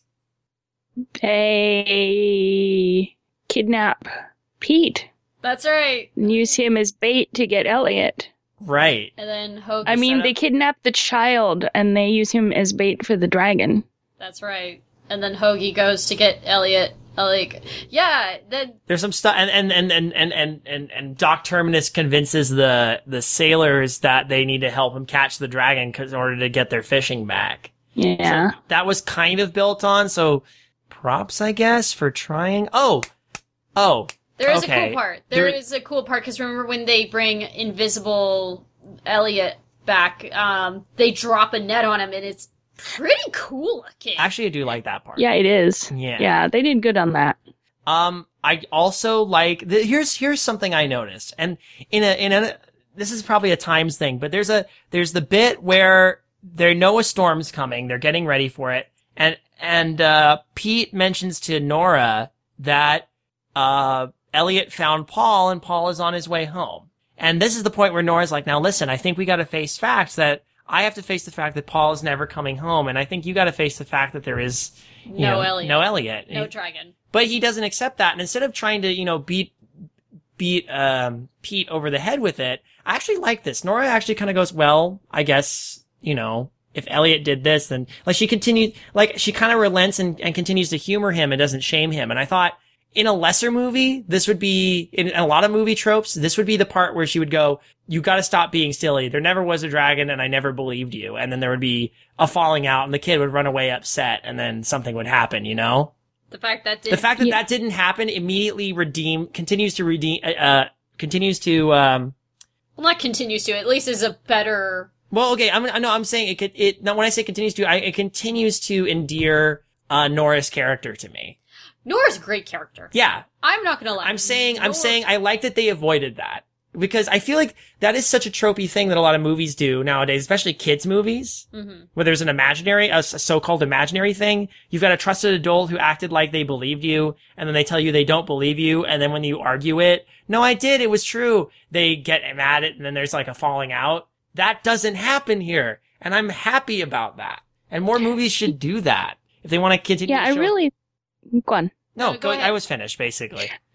They really, for the movie, I think having the message that, you know, have hope, have faith, have belief, and the fact that, like you said, she didn't just say, no, you're wrong, it's an imaginary friend, stop it, really is what helped the movie keep that tone. Mm-hmm. It would have completely ruined the whole, you know, have faith and believe and have hope. And there would have been no coming back from that, I think, if at that point Nora had said, no, you don't have an imaginary friend, stop it. I don't believe you. I also think too one of the reasons it does work out why she would believe him is she knows that he comes from a really bad situation, like abusive situ- situation. So it's like she. It- She, the fact she is like He- a mature enough adult or a mature enough individual to understand, even if it's not real, he's using it to help, maybe help cope. he needed it to cope with his being abused by the Gogans all those years. Yeah, so. so even if it w- wasn't true and even if he wasn't real, she recognizes it's still a, it may be a mechanism to help him, just as her hope for Paul was a mechanism to help her keep going Exactly. forward. So she's ready. She's acts like she's kind of ready to move on, but maybe he's not. yes, So she so she lets it go. She drops it. I I actually do appreciate that. I appreciate that this is and honestly, it should show more adults like this that are like um that take that like understand like you know maybe he still needs this, hmm and then it turns out And then when it's proven true, it's actually more satisfying. yeah Yeah. Instead of like, ha ha, the kid was right the whole time. You never should have been mean to him. It's like, this is what your hope and faith, like you, like you were saying, this is where your sort of your, your, the belief and, and f- having faith and keeping, yeah, it, it's where it pays off. It has more of a payoff because of it when, when Nora finally sees Elliott. You know The, what the last, the last part of the movie is actually a lot stronger because now some conflict happens. Yeah. Although, Yeah, it really is. although I'm sorry, this was a terrible payoff. Where like, oh no, the thing, this uh, this uh, wire or electric. Wait, a, a- a power line wait, wait, wait. What year is or a this? telephone line. It's a tel. It's nineteen hundred. It's like the early nineteen hundreds. So there, there's there could be. Did It was a telephone pole of some Uh, sort. okay, I guess we can. It's because the telephone's been around by this point. yeah, it would have had to have been it. it I mean, it could have been a telegraph line. Oh, that's, That's there's true. that too. That's true. Yeah. but, but, like, the, it's almost gonna land on the townspeople, and he's like, "There really is a dragon." Yes, and he saved us. um, I do want to. I do want to mention the whole bit in the boathouse is it like we talked about the invisible dragon with the net on it. Good, that's a good bit. And then and there's also the bit where where where Hoagy has to go to the cave to tell to to spring the trap on Elliott to tell Elliott that. And I love the like pep talk that uh Doc Terminus gives Hoagy to Oh, send him out there. And Hoagy like, yeah, and he marches off and then turns around and just walks back up to the Doc Terminus just goes, no! They're so good. Um, yeah, Doc Terminus is ultimately defeated by his own harpoon gun that they were gonna straight up murder Elliott with. Use a goofy. Oh yeah, he has the goofy yell. When the, the harpoon fires and he gets the, the rope wrapped around his leg and he gets attached to the pole. Um, or the post, the mast of the ship. I think, I don't know. Something happens. And then, and then, and then something happens. And then this thing, ha- um, and this whole time, um, it's a good thing that Elliott wasn't in the cave and Hoagy left him because like moments later, the biggest wave imaginable crashes into the shore and breaks the, the, the light. Apparently, the waves have gone crazy out on the sea, and it, un- it just so happens it's Paul, It's Paul's ship. and he's come back. He, Elliott, because Elliott went, he was right. He was right. Elliott went and found him. Mm-hmm. And then the lighthouse uh, light goes out because waves going crazy, man. Yeah, again, Elliott and Hoagy would have died had they not been in that cave, had they been in that cave where those major storm waves hit. Because the cave is direct, directly under the lighthouse. So, like, yikes. Um, So uh, they hear the foghorn, and uh, uh, Pete er, Pete and Elliott realize, oh, we got to go back. So they fly back. Oh, the Gogans, the Gogans got a sound thrashing too and basically took off. Oh their- yeah, aren't they like all? They're covered in tar. Where'd the tar come from? They're outside of Boatworks. They're gonna need tar or pitch or something. Mm-hmm. Caulk? I don't know. Anyway, um, they're covered in. Yeah. Uh, then they go, and and the thing, and then another thing happens, and Elliott rides through the air, and Pete rides on Elliott's back, and the child gets out of the platform, and the dragon uses its dragon breath to turn the light back on just in time, so the ship doesn't crash into the rocks, and saves the day. And Nora sees him and is like, "Hey, yo, what up? You're real." And Pete was like, "Yeah, And told then you so," and then gives him a big kiss on the nose, and that was and he disappears. weirdly awkward. But if you remember, though, first, leading up to the relighting of the light, Elliott tried to go up the stairs of the lighthouse and got stuck. Oh, oh that's Oh, right. yeah. And it's like, what? Like, what that makes no sense. It You doesn't. couldn't just stick your head in the lighthouse thing? Like, really? Like, there's no windows left, Elliott. Just blow fire. It's again. Drama. We have to cause. We it's gotta- there's it's a there it's a timing thing and and and timing. This is a two-hour-long movie. I'm saying it's a timing thing for the drama. Like Uh. the timing has to be of the essence, or else the ship will crash into the rocks. I don't I don't know. You're absolutely right. It also it's another issue of how big is Elliott actually because we don't. He his size just seems to vary all the time. Mm-hmm. Um, But as soon as she kisses him, cut to the next morning, and the fish. a gone. dragon, a dragon. Uh, there really was a There dragon. There really was and a there- dragon. and they like and, and somehow he made the fish come back that never got explained right Nope. it turns out Paul was the one the fish were following. ah Wait, that was it. That was sarcasm, Kayla. Oh. I would have believed anything. We've been Well, I playing- mean, think here's- about it. The fish were gone, but then Paul comes back and the fish come back. Pete and Elliott had nothing to do with it. It was Paul. We should really thank Paul. Thank you, Paul, for bringing the fish back. Thank you, Paul, for bringing an amazing mustache into this film. um, Big 70s mustache. that um, I, I the reason I don't under, I I completely understand why you might think that for a split second because we've been playing Wind Waker and one of the things that comes up is like, oh, I've never seen seagulls flock like that. Whenever you see Link's sister Aryll, she's always surrounded by seabirds, so they they follow her, they flock to her. So yeah, uh, so Paul being followed by fish, not a huge stretch of the imagination. Paul is the the fishmonger, the fish I'm whisperer. sorry, these these sailors believed, oh, the reason why the fish are gone is because this kid showed up and the fish left. and now they now they're praising it because this is that thing. S- sailors will will will praise the same thing that they they cursed earlier because oh suddenly fishing's good. Well, clearly it must be this thing, you know. so maybe Elliott had nothing to do with the fish. Like yeah, I think you know what. I'm starting to come around to, to this idea that they just they wherever Paul is, there are fish. Exactly. this is the sequel that we need. Paul the, the Paul. sequel, uh Paul's fish instead of Pete's dragon. um so then Paul explains to Nora what happened. It is the most contrived thing I've ever heard. He was the sole survivor of a shipwreck. He had amnesia when he woke up in the hospital.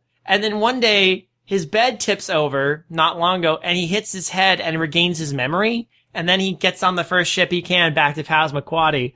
And of course, we know Elliott is apparently an expert at phrenology. So he like tips the bed over in such a way that he lands on his head in just the right ankle, ankle, ankle. He landed on his ankle and somehow that That's some like the cre- whoever wrote this just pulled that out of nowhere. Like, oh, we need to explain why Paul's been gone for a year. Well, So so then they they brazzle dazzle day it again. and oh no, wait, because then uh, Elliott tells him, "I have to go to another boy, so I'm never seeing you again. Bye." Yeah. That was a little abrupt, wasn't it? Yeah, Just all of a sudden, well, I guess I've done my part. You're now settled in a lighthouse keeping family. You've got an alcoholic uh adopted sort of grandfather and but a really cool and chill um well well uh, mannered and uh, beautifully beautiful singing voice woman for a mother figure. and, And now you got a now you got a, a man who is has an affinity for fish and cool mustaches as your uh, as your I guess your kind of dad. have fun. Watching the sequel, uh, the first thing that happens is you just see Passamaquoddy on a quiet evening, and all of a sudden Gogans loom out from nowhere. Jump scare at the end of the movie, Gogans. Um, this movie's a mess. yeah, everybody waves to the helicopter as it flies away at the end. um, who boy, I will say there's a reason to just you know how they so you know they re, when they remade Pete's Dragon. Yeah, I have reason to believe that it's just a sequel to this Pete's Dragon, and that Pete, uh, the uh, Pete in that movie is just a different Pete, but it's the same Elliott just years later, and he's still helping kids in trouble. You know, I haven't seen the new 2016 versions. I know it has nothing to do. The plot has almost nothing to do. It has the same beats in some cases, but it has. There's no Passamaquoddy. There's no Doc Terminus. There's none. Of, it's set in modern day. that I could figure out though.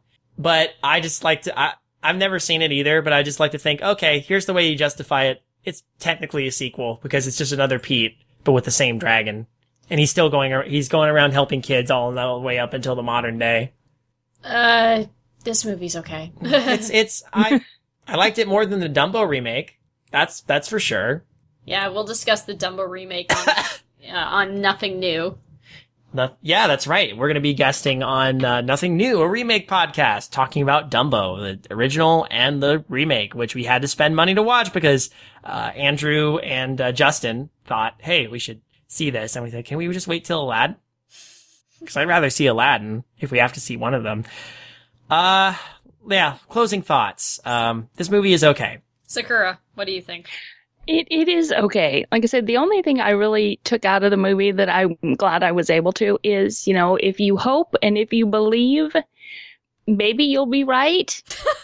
and maybe some things will get destroyed along the way, but it'll be okay.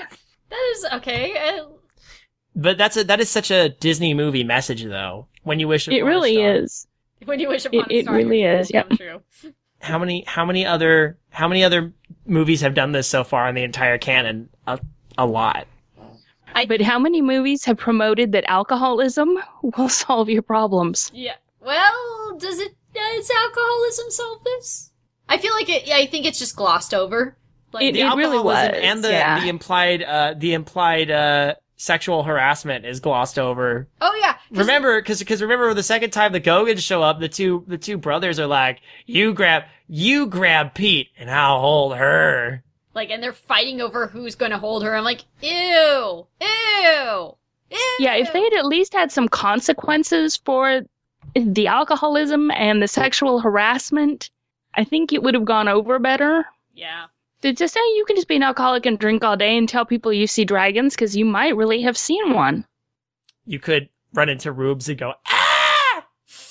I mean, they could have at least shown, like, that could have been something with Lampie that he was an alcoholic, and then it's at some point he's decided to give it up. That could have been. It seemed like he was sobering up as the movie went on. Like after the la- only other time we see him drunk is when he's talking to to was when he's with Hoagy going to see um But there was. Elliott. So It'd be interesting if, like, it was just like, why is he an alcoholic? Why is this a thing? Why is this a does qual- it matter? It's it, I don't I I don't feel like we need to know that much about Lampie. I don't know. There's some details. You're right. There's some details that get glossed over. Yeah. It's just how alcoholism is funny. Yeah, that's basically. Mickey Rooney behaving like a drunk man is funny. Mm-hmm. At 8 o'clock in the morning. He's it, it it to to his credit, it is funny. He does some good pratfalls and little one liners and stuff. So yeah, Mickey Rooney, Red Button, um, uh, d- uh blah, blah. I think the charm of this film is the fact that they overact like crazy and they're chewing scenery. yeah. And Yeah. The word I, the words "chew scenery" have lost all meaning to me after this discussion. and that's the funny part about it. Like that's what makes it charming. That's what makes it funny. It's like you it's it's not a good movie. Like this is clearly not a good movie. It's a messy movie. But it's an enjoyable watch from what I gather. It's still a very it's a very silly movie. There's a lot of problems, but I, ca- I don't know why. I can't help but enjoy good chunks of it, though. Yeah, that's it. There's some scenes that are really good and work really well with the actors that are in them that then you can kind of forget about Mm-hmm. the other stuff that happens. Mm-hmm. Mhm. It's it's because they're surrounded by some scenes that are just kind of mediocre and have real logic ingrained in them. You know. I do like Yeah. the idea that it's set in 1900s like Maine. That's not I mean but other than like Stephen King films, but like I that's not usually a scene that we've like s- or like a setting that we've seen in Disney films before, you know what I mean? Like like n- we don't really have places set in like fishing towns from what I've remembered in past Disney films. So, Not really. I kind of like that sort of concept. yeah. Um, I find it weird that basically it's completely anachronistic and everybody looks like they're from the 70s, but Well, that's just a product of the fact that it was made in the 70s.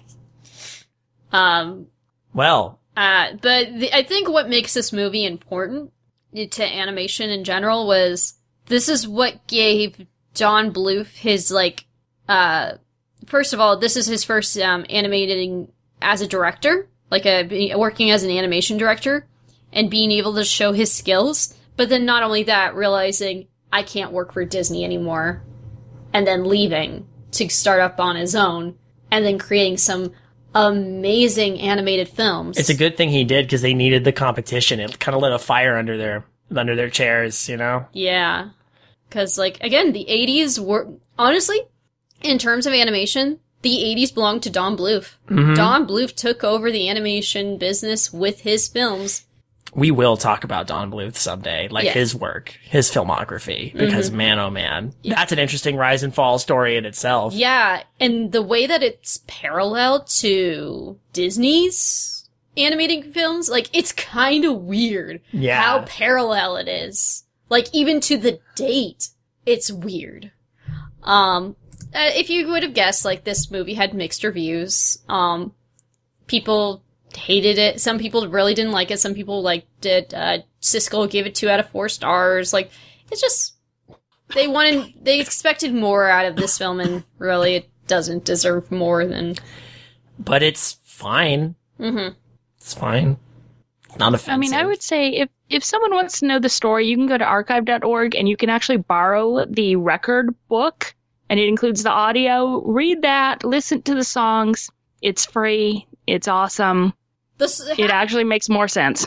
uh, quite actually listen to the soundtrack. I would have recommend that too. Like, there's actually quite a few really good songs from this. there are, yeah. Also, go find the uh, Pushing Daisies cover of Candle on the Water.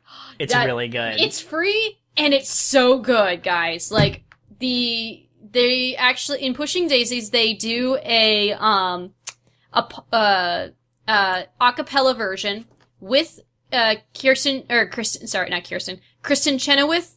Amazing. It's so good. Like I totally recommend that. It sounds really good when it's kind of it's kind of a jazzy acapella. I like it a lot. Mhm. Um, but yeah, I think that that um, says all we need to say about Pete's Dragon. And with that, we can say goodbye to Passamaquoddy, goodbye, and fly away in our helicopters. They wave at us. Uh, Sakura, thank you so much for joining us for this episode. Yeah, thank you for having me on. Happy to do it. Uh, if people want to uh, look into the things that you do, uh, what would you recommend? Um, they can follow me on Twitter at Sakura, and I also stream once or twice a week on Twitch with the same username, Sakura. Excellent. I've been to a couple of uh or actually quite a few of those. They're actually a lot of fun. What kind of stuff do you? Yeah, we do have a lot of fun on there. Um, I stream Fridays between 8 and 8.30 p.m., depending on what I'm cooking for dinner. and because the last few times it's like I try to go for 8, but if I make lasagna, it always ends up taking longer. Understandable. And it's like, I'm sorry, but my lasagna is more important than you listening to me watch a movie. Lasagna is always the most important. Don't ever. No, no one should kid themselves. Exactly. awesome. Um, so this is uh, we have another um, Animusings uh, for this month. We're going to be doing the Rescuers coming up, Hey. and that'll come out in the end of the month. Fantastic. So keep it keep your ears out for that. Again, uh, thank you for listening. Thank you for joining us on our continued journey through the the ups and downs, and we're kind of moving into a down. I feel like at this point with uh, with Disney, um, but you know, like anything, there's still there, there's the films are still worth talking about, no matter how their what their quality is, because this is this is uh, it's all about looking at how animation in this with this particular company and this particular progenitors of this style kind of evolved hmm and uh, things are going to get interesting when we get to the rescuers. I'm looking forward to it. Definitely. Again, Sakura, thank you for joining us. Thanks And- for having me. Happy to do it. And and remember, kids, uh, don't do don't do drugs. Jokes are bad, okay? I'll put LSD in the water.